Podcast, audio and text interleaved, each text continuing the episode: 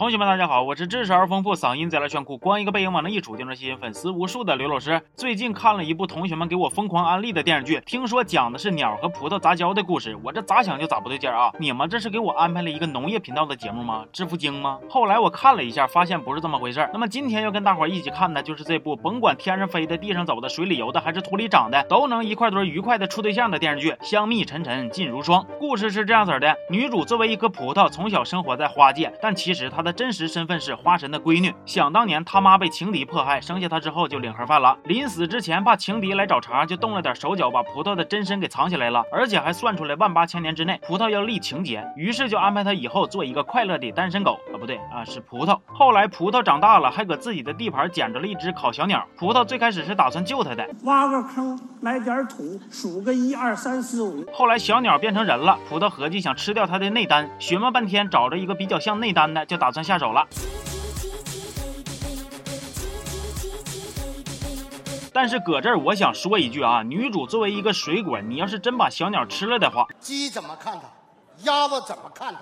大鹅怎么看他？但其实那根本不是啥小鸟，而是天帝的二儿子男主凤凰。之前凤凰涅槃，也就是男主大火烤自己的时候，被暗算受伤了，从天上掉下来，被葡萄给救了。之前葡萄有一个好朋友为他受伤了，为了救朋友，葡萄想上天，看能不能摇着啥大手子。所以等凤凰好差不离了，葡萄就软磨硬泡的要跟他一块上天。这事儿还不能让监护人长房主知道。这个长房主是谁呀？他就是当年在爱丽斯顿被带楚雨荨去美特斯邦威的端木暗恋的音乐老师啊。后来端木又喜欢上楚雨荨了，他就跑花界当神仙来了。呃，说回来啊，在凤凰的帮助之下，葡萄不仅跟着上天了，还认识了他的狐狸叔叔白龙哥哥。在相处的过程中，凤凰慢慢的爱上葡萄了，但是葡萄就一心想从凤凰身上划了点油水，蹭点灵力啥的，又是给凤凰当书童减少负累，又是吃粽子撑到酸水反胃，还试图把凤凰灌醉，结果差点被推倒亲嘴，哎，心稀碎。与此同时，凤凰他哥也喜欢上葡萄了，还带他去看夜景。陪你去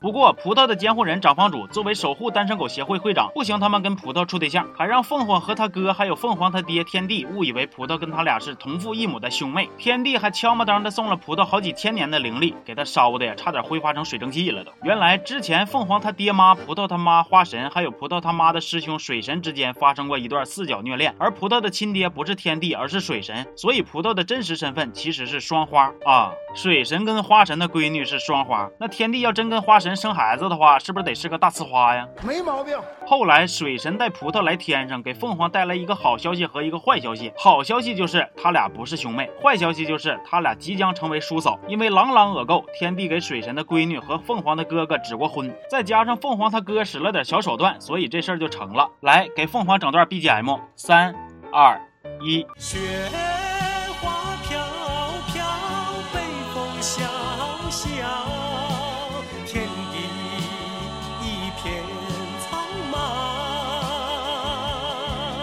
后来，葡萄为了升仙下凡历劫，凤凰知道他妈打算趁机整死葡萄，也跟着蹦下去了。经历了一些事儿之后，凤凰再一次爱上葡萄，而葡萄的单身狗封印，也就是一个学名叫允丹的东西，也一点点的裂了。他俩擦出了爱情的小火花，回到天上，葡萄打算退婚，完了跟凤凰好，俩人还趁着酒劲儿趴。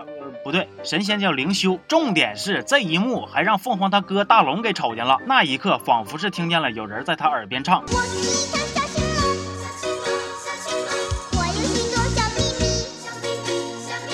大龙查资料，发现葡萄之所以前脚瞅着啥也不懂，后脚就爱上凤凰了，那都是因为他体内的陨丹破碎造成的。于是晚上，大龙就偷摸帮葡萄把陨丹给修好了。于是乎，葡萄又不打算悔婚，跟凤凰好了。所以说呀，知识改变命运，凤凰。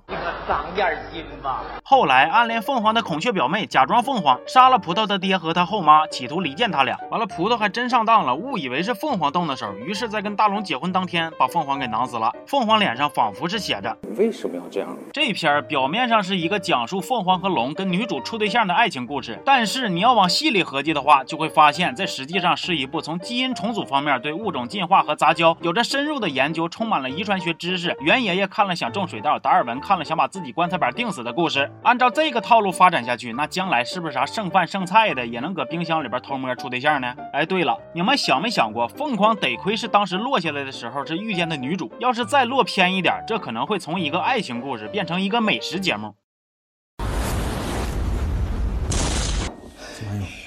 真香！哎呀，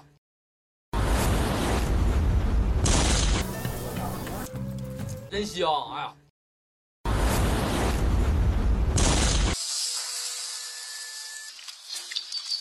真香！哎呀。节目名我都想好了，就叫男主的一百种吃法。行了，这期就说到这儿了。我是刘老师，有点想吃烧烤了，咱们下期见啊。